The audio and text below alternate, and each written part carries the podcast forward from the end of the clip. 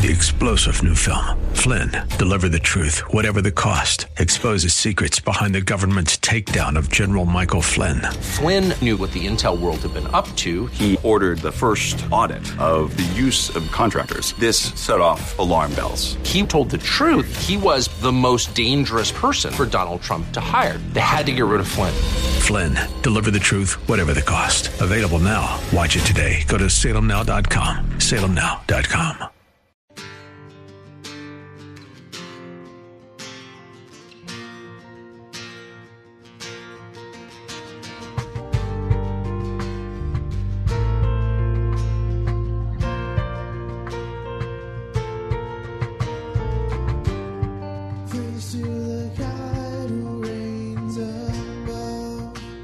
Hello, and welcome to In the Word, a ministry of Calvary Chapel of Orlando. We hope that God speaks to you today as we continue our study verse by verse, chapter by chapter through the Bible with Senior Pastor Will Ramirez. Today, as we continue with our study in the book of Judges, Deborah and Barak sing thanks to the Lord for giving them victory. We'll pick it up in Judges chapter 5, verse 1. The title of the message is Why We Sing.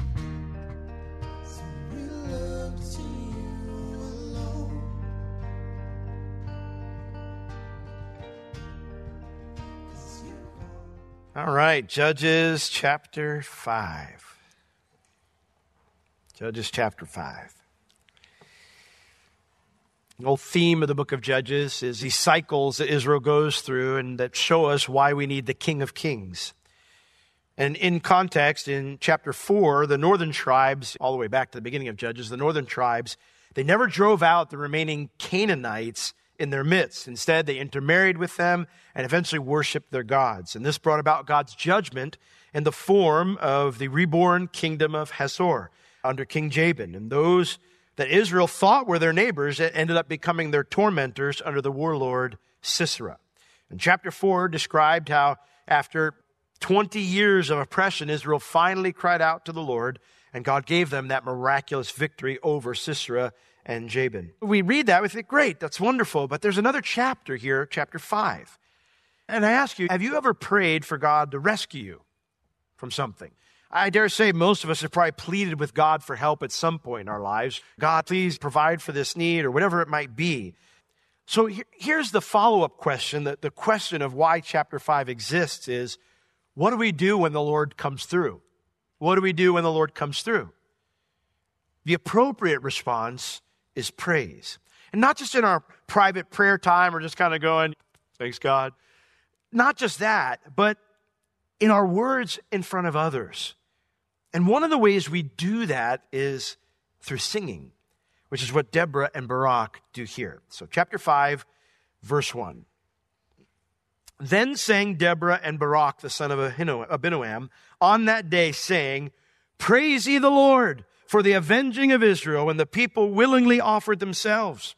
Hear, O ye kings, and give ear, O ye princes, for I, even I, will sing unto the Lord. I will sing praise to the Lord God of Israel. So here we see there's this call to, it tells us that they're going to sing, and then there's this call to worship in verses 2 and 3. Now, verse 1 says, Then sang Deborah and Barak, and then comes right after verse 24, which is where they defeated Jabin and Hazor and his kingdom, and peace was reestablished there in the northern part of Israel. So this is right after the victory at Hazor, which shows us that we should not wait to praise God. You know, when God comes through, we should immediately praise him. Now, the word here to sing, sang, here it means to use one's voice as an instrument. So when we talk about singing, it's when you use your voice as an instrument. Now, some people play instruments very well. It doesn't tell us if these two knew how to use their voice as an instrument well. It just simply says that they did so. And I think that's important because a lot of times I hear people say, well, I don't sing because I don't sing very well. So let me tell you a secret, all right? You ever used a filter? Like to filter things out? God has a heavenly filter, all right? Because you think about it. Here you have the angels in heaven who are created for the purpose of praise, and they're around his throne all the time, and all they do is sing, and they sing perfectly. So no matter how good you sing here, you're, you're never going to match that. So, how is it that God wants us to sing to him then? There's something about it that the Bible says it's a sweet smelling savor to him when we do that. It's a sacrifice of praise. It's a sweet offering to him. It's something that pleases him and blesses him. So I know I joke about a heavenly filter, but the reality is, is that the quality is not necessarily what God is looking for as it's us singing to him as a congregation or you as an individual. It's about doing it unto the Lord. Now, this word is interesting to sing because it can also mean in Hebrew to hoot like an owl. Now, we have an owl in our neighborhood, and it, it always grabs my attention when it starts hooting because it doesn't sound like anything else in nature, not in my neighborhood at least. And so when it's out there and you hear the it's just loud and piercing and just different. Now, why do owls hoot? Well, owls hoot for two reasons either to communicate with another owl or to announce something.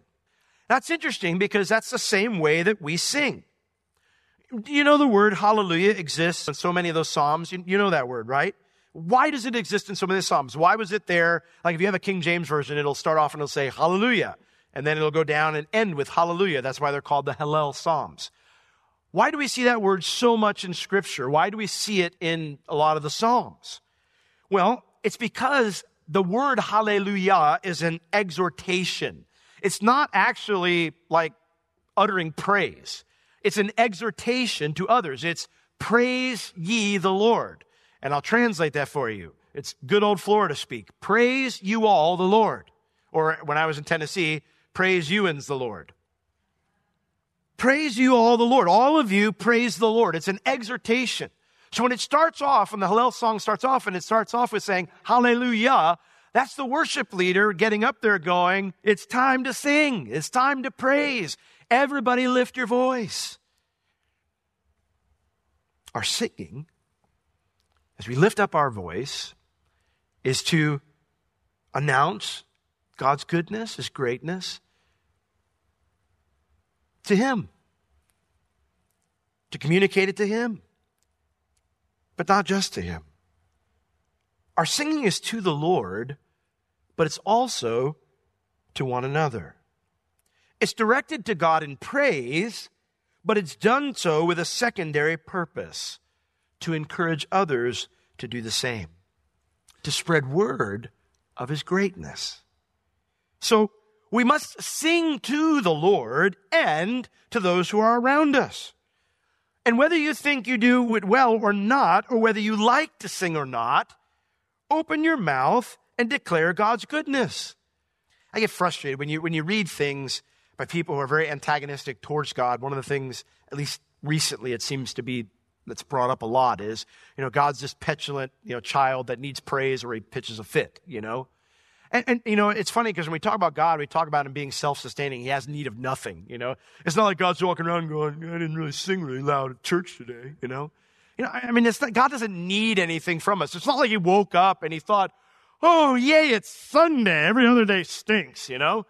You know, people are going to sing to me today. God doesn't need anything. Like if, if he didn't have us, he'd be perfectly fine.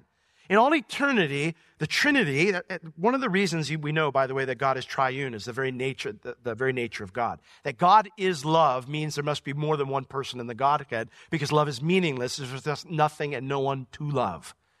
So the concept of the Trinity, you know, it, it teaches us that, that, that idea that God was perfectly fine. All the three persons of the Trinity were fine, interacting with each other. They had everything they need, needed from one another.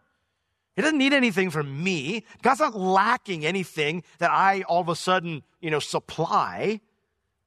God is not petulant. He doesn't need our praise. It's what's right to do. It's what's right to do. That's what we say when God is worthy of praise. Worthy is a word they would use when they would do measurements. And, and, and worthy meant that it was equal. You know, when, when, when what you were buying, the money you put down, the weight of the shekels or whatever you put down was equal, equal to the weight of what you were buying. So when we say that God is worthy of our praise, we're saying that's how things are right. That's a just balance. That's how it should be. So God is worthy of our praise. He's worthy of us declaring his goodness. And one of the reasons we do that is obviously because he's worthy, but also is because other people need to hear it. You know, one of the songs we did tonight, Never Once, it's, it's a personal favorite of mine. I was driving on the, the road one day when I first heard that album that Matt Redman did, and, and uh, there was quite a few songs on the album that choked me up. And I, I was a long drive. I don't even remember what was going on in my life, but it was a, a challenge. And I just had to pull off to the side of the road and just stop because I was, I was just weeping so much. And, and I was just, Lord, all these things I'm singing about in this album I'm listening to for the first time are all true. You've never left me alone, never once, you know? And, and, it, and it, you know, the thing is, is that I may not have had those thoughts unless somebody else started singing it and, and reminding me of things that I had forgotten in the midst of a trial. So it's not just that we sing to God because He's worthy. We sing to God because others need to hear it. I mean, we sing about God because others need to hear it. We hoot like an owl in that sense. We're not just announce, uh, communicating to God, we're announcing something to one another. Now, it mentions here that Deborah and Barak sang. Um, while that's uh, the case, we do have clear indications that Deborah is the author. She's the one that wrote this song because most of it's in the first person. Verse 2 Praise ye the Lord for the avenging of Israel when the people willingly offered themselves. Here, Deborah says that hallelujah, although it's, it's not the word hallelujah, but it's a word that means the same thing. It just is different instead of praise, it means to speak excellent words about the Lord. And it's a command. Again, it's an exhortation. She starts the song off with an exhortation. You must all speak excellent words about the Lord. Now, who she's talking to? She's talking to all the people of Israel. So Deborah is calling the believers there at the victory at Hazor over Jabin to sing praise, to speak excellent words about the Lord.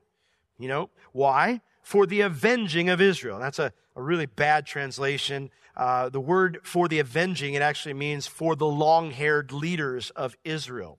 And the word long haired refers to those who were the, the, uh, the, tribal leaders back then. The Lord must be praised because the tribal leaders finally took action and the people courageously followed their trust in the Lord. That's why he should be praised. We've been sitting here in bondage and oppression for 20 years because we've been doing things our own way. But finally, the leaders rallied behind Barak and the people rallied behind the leaders and we courageously trusted the Lord for a miracle. And he did it. He did the miracle when the people willingly offered themselves.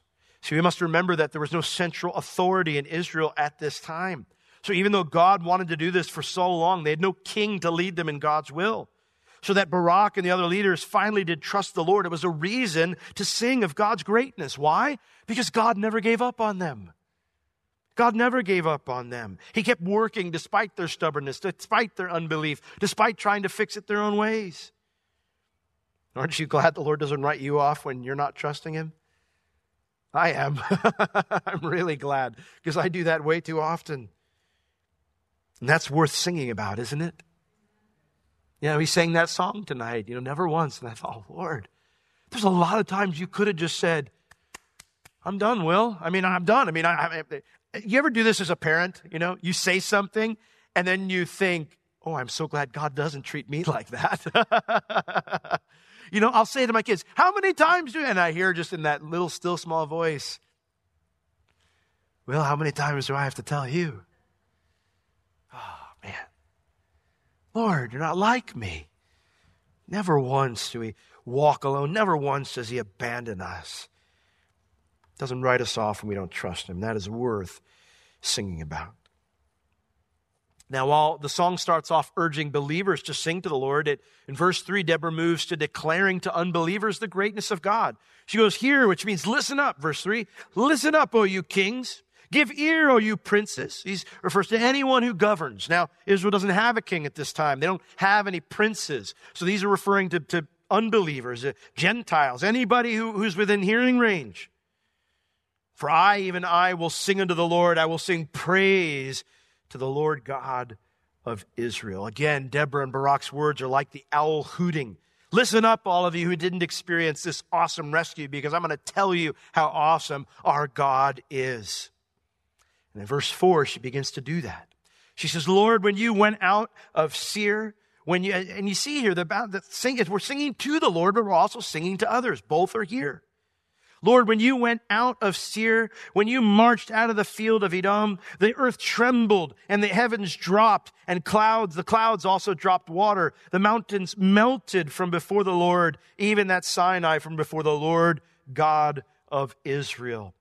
Deborah declares here that in the battle, God personally intervened. Now, Edom, the reference to that, Sinai, Mount Seir, these are all places in the south of Israel, okay? They're to the south of Israel or to the southeast of Israel. Most rainstorms come to northern Israel from the Mediterranean Sea. Remember when um, Elijah was on the, the mountain um, uh, praying, you know, praying for, for it to rain because he had said it wouldn't rain for a certain period of time. And he goes to his servant, he says, Go check and see. Where does he send him? He sends them to go look at the Mediterranean because that's where the storms come from in northern Israel. They don't come from the south. There's desert there, and it's just the way things work, the weather patterns, pressure, and everything, they don't come up from the south. So that this one rose from the south, this storm that flooded the river Kishon that ended up being the miracle to help them win the battle, that it came up from the south, it spoke of supernatural instigation. That God himself was in the storm, bringing it to trap Sisera's chariots in the flooding river. Now, that personal intervention by God, it, it brought a, an end to a horrible time in northern Israel. It says in verse 6 In the days of Shamgar, the son of Anath, in the days of Jael, the highways were unoccupied, and the travelers walked through byways. The inhabitants of the village ceased. Their uh, villages ceased. They ceased in Israel until that I, Deborah, arose, that I arose a mother in Israel. Now, if the name Shamgar sounds familiar, it's because he was the last judge we studied in chapter 3. So apparently, Hazor's ascendance in the north and his persecution, Jabin's persecution of Israel, it began while Shamgar was judging the southern part and the central part of Israel. Uh, Jael is mentioned here because, well, she's important in the story. She's the one who killed T- Sisera with a, a tent stake. We'll get to her later. But in those days, the highways, the, the roads were abandoned. They were unoccupied. It means they were abandoned it says people traveled, walked through byways. The word there means twisted paths, mountain passes, to avoid being attacked and robbed by the Canaanites who oppressed them. Now, as you imagine, this put a major clamp on trade and business, thus crippling the Israeli economy. So much so that entire Israeli cities were abandoned. Verse 7 The inhabitants of the villages ceased. It means they were, they, they were abandoned. They were abandoned in Israel until that I, Deborah, arose that I arose a mother in Israel. For 20 years, this was the horrible scenario in Israel until Deborah moved the nation to action and the, nor- the northern tribes lived in this financial distress and fear. But you know what's even worse about their situation? During all those 20 years, they didn't cry out to the Lord. They were stubborn and they abandoned the Lord and they cried out to other gods. Look at verse 8. They chose new gods and then there was war in the gates. Was there a shield or a spear seen among the 40,000 in Israel? It's interesting when it says they served or they chose new gods. The word new there, it means recent or culturally relevant. Someone came to me today and, and they said, you know, they'll get critiqued a lot when they'll, when they'll try to stand for truth. And, and they said one of the things they frequently hear are you from the dark ages? Are you from the 1500s? You know, there's these little scriptures in the Bible that, that consistently say the same thing. One of them goes this way I am the Lord, I change not. you know, I the, I, the Lord is not a man that he should lie, nor the Son of Man that he should repent. Like God's opinions don't change with the whims of, of culture and, and what people consider to be relevant. God is God. What was right before is still right now. What was wrong before is still wrong now. They went for different solutions rather than trust in old truths. And what did that result in? More conflict and a crippling fear, despite the fact that they had 40,000 men they could have put on the field. Ask the question of me, you know, how do I respond to a crisis? You know, do I respond to a crisis by drawing closer to the Lord in His ways or do I respond to a crisis by abandoning God and trying out my own solutions? You know, let's be those who return to the Lord when He disciplines us. Well, thankfully, not only did God not write off the nation at this point, but Deborah didn't write off the nation either. She loved her people, especially the carnal and cowardly leaders. And that genuine love caused her to trust the Lord to work in them despite no evidence to support that it would work. Look at verse 9. She says, My heart is toward the governors of Israel. That's a pretty powerful statement, don't you think? My heart is toward the, the leaders of Israel. Now, I don't know about you, but like if, if I had a leader like Barak, who, who, who can't, you know, I, you know, I have to summon him. He already knows what God's told him to do. He's not doing it, you know? And God tells me and says, Hey, Deborah, you know, can you please tell Barak to come here so you can exhort him to do what I told him to do? All right. And then you invite him to come over. He comes. You thought, okay, this is going well. And you tell him, hey, thus said the Lord is what you're supposed to do. Go be obedient. And he goes, I'll do what God says if you come with me. I'd be like, can we, can we throw this guy out and get another one? I mean, I don't want to I don't wanna go with this turkey. He might leave me in the middle of the battle. But her heart was toward her leaders, even ones that weren't the best. Is my heart toward those who lead our nation, whether they're good leaders or bad leaders? In 1 Timothy chapter 2, verses 1 through 4, we read it this morning, but you know, I'll highlight specifically that it mentions praying for our leaders. I exhort, therefore, that first of all, supplications, prayers, intercessions, and giving of thanks be made for all men, for kings, and for all that are in authority, that we may lead a quiet and peaceable life in all godliness and honesty. I suspect that we will have a far greater impact through prayer and a true heart toward our leaders or towards your boss or you know, an authority figure in your life than you ever will with angst and vitriol. They'll have far more of an impact that way. There was a lot that Deborah could have been frustrated with in her own, the leaders in her, her nation, the tribal leaders. But even when Barak hesitated, saying he'd only go if she went with him, she didn't yell at him. She went with him. You know, if, if Paul could have this kind of a heart towards Nero, who was his king at that time, you know, because he's a Roman citizen, the man who eventually ordered his execution, if he could have that heart toward Nero, that he wanted the whole church praying for him, and Deborah could have this heart towards Barak and the other leaders in Israel, certainly I can have this heart toward the authority figures in my life. Now, in Deborah's case, her love influenced those leaders to repent and trust the Lord. And so now she urges them to join in her song. This is probably where Barak starts singing, why he gets credit. He says, You know, my heart is toward the governors of, of Israel that offer themselves willingly amongst the people. And then she says, Bless ye the Lord, which means you must join in me in my praise, you leaders. Why? Because God did awesome things. Speak, you that ride on white donkeys, you that sit in judgment and walk by the way. The word there to speak, it means to speak enthusiastically about something because you've pondered its significance. You know, those who rode on these white donkeys, these tannish, reddish tan donkeys, that was always reserved for the wealthy or kings. She's talking to her leaders here, the ones that finally rallied and, and, and had the courage to trust God. She says, Tell everybody what God did. Go back home to your, to your cities and, and tell the Lord, uh, tell everybody what the Lord did.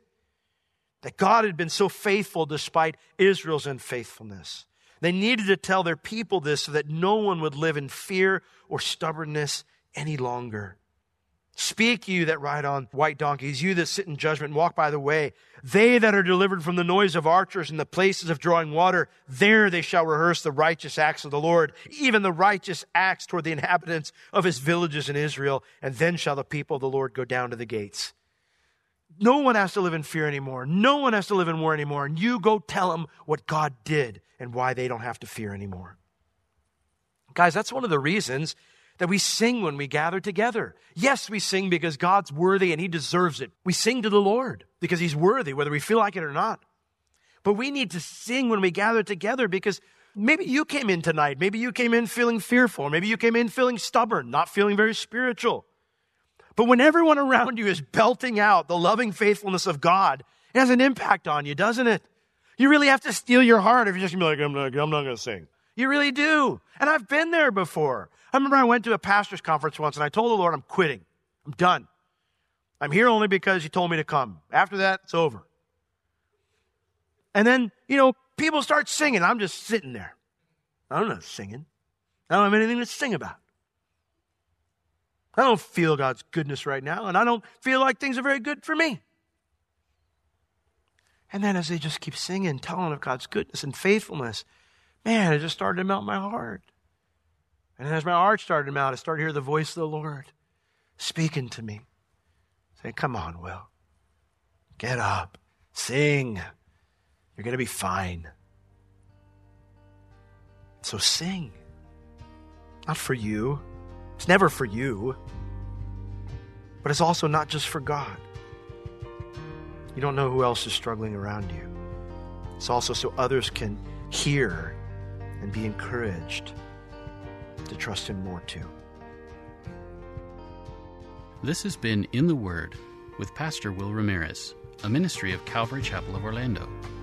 You can listen to all of Pastor Will's sermons and find other valuable resources online at www.calvarychapelorlando.com or on the Calvary Chapel Orlando app, available on iTunes and Google Play.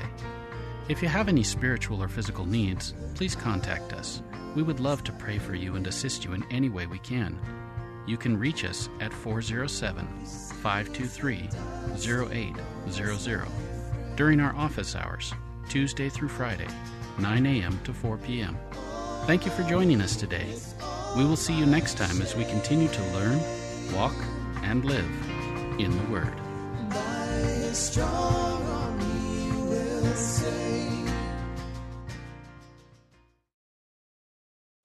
Three star general Michael J. Flynn, head of the Pentagon Intelligence Agency, knew all the government's dirty secrets. He was one of the most respected generals in the military. Flynn knew what the intel world had been up to. He understood its funding. He ordered the first audit of the use of contractors. This set off alarm bells. The explosive new documentary, Flynn, Deliver the Truth, Whatever the Cost, uncovers the facts behind this scandal. Flynn told the truth. He was the most dangerous person for Donald Trump to hire. I find out the worst enemy that I'm going to face in my life is right here in America. They took my assessment and they wanted me to change it. And I was like, I'm not changing it. They had to get rid of Flynn. With in depth interviews, archival footage, and never before seen personal records of the man behind the headlines. I just felt like I was drowning. Flynn, Deliver the Truth, Whatever the Cost. Available now. Watch it today. Go to salemnow.com. Salemnow.com.